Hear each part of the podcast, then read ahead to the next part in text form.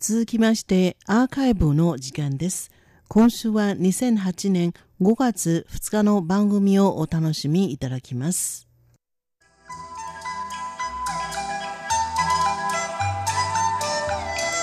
竹方ジャパベ皆様ご機嫌いかがでしょうか？ハンフユです。毎週のこの時間では台湾語教室をお送りいたします。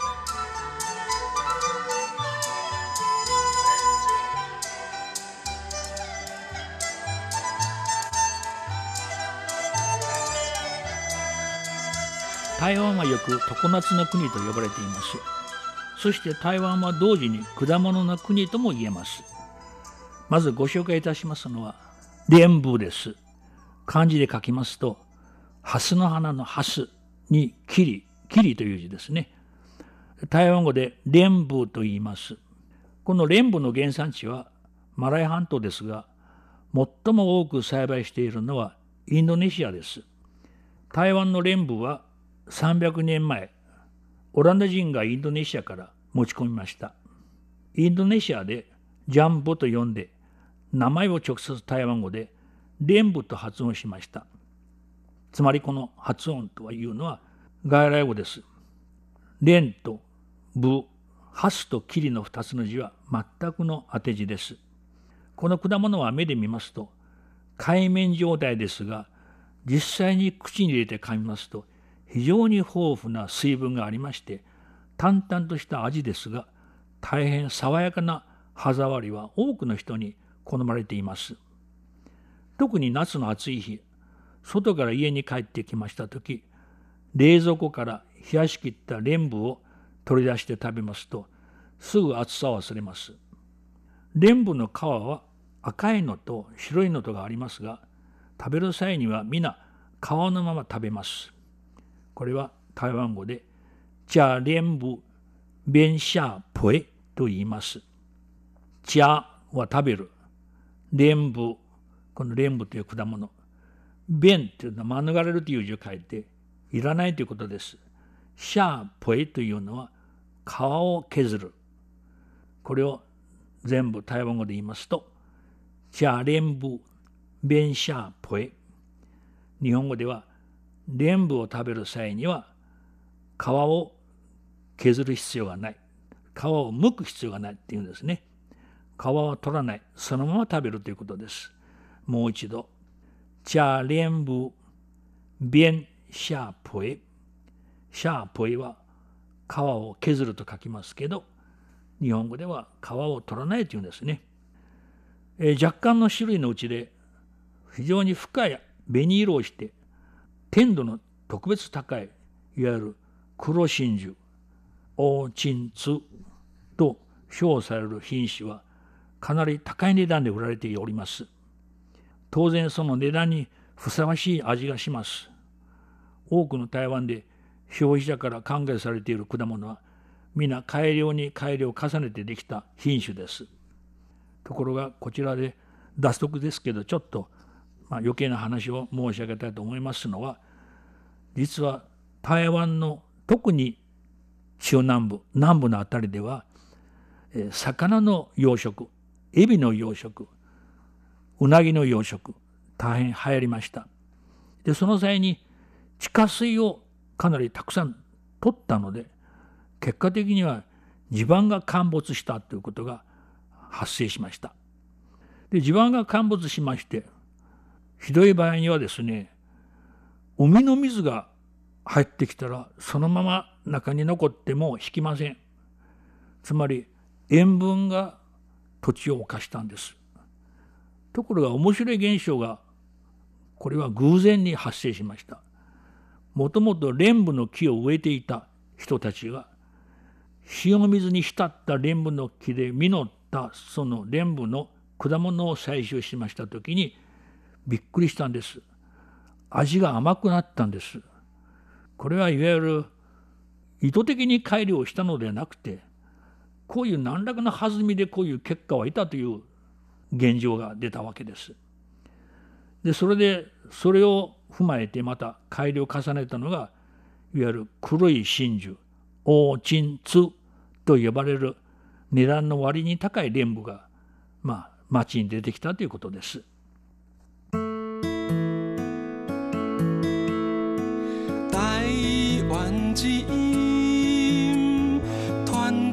全世界，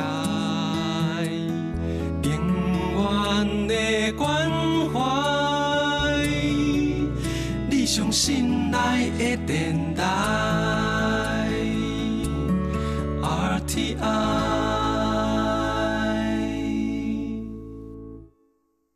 復習しましょう。もともとはインドネシア語の連部を台湾語で連部と発音します。連部。この連部は食べるときには皮を剥かない。じゃあ連部、便下ぽえ。連部を食べる。じゃあ連部と言います。じゃあは食べるですね。まあ、日本語で言うと食べる連部、つまり連部を食べるということ。じゃあ連部。便下陪、や連部、便下陪、それから黒い真珠という名が付けられた連部は、王鎮通、王鎮通、王というのは黒です。王。あの日本語でこの王を発音する場合には、前の方に重点を置かないで、喉の奥の方から発音した場合に正確に発音できます。王なんですね。王じゃないんです。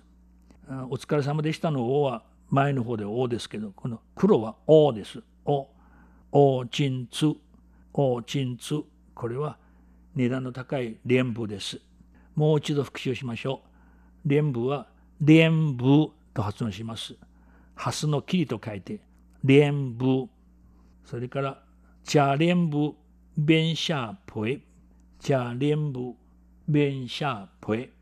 それから、黒い真珠、王鎮通、王鎮通、王鎮通。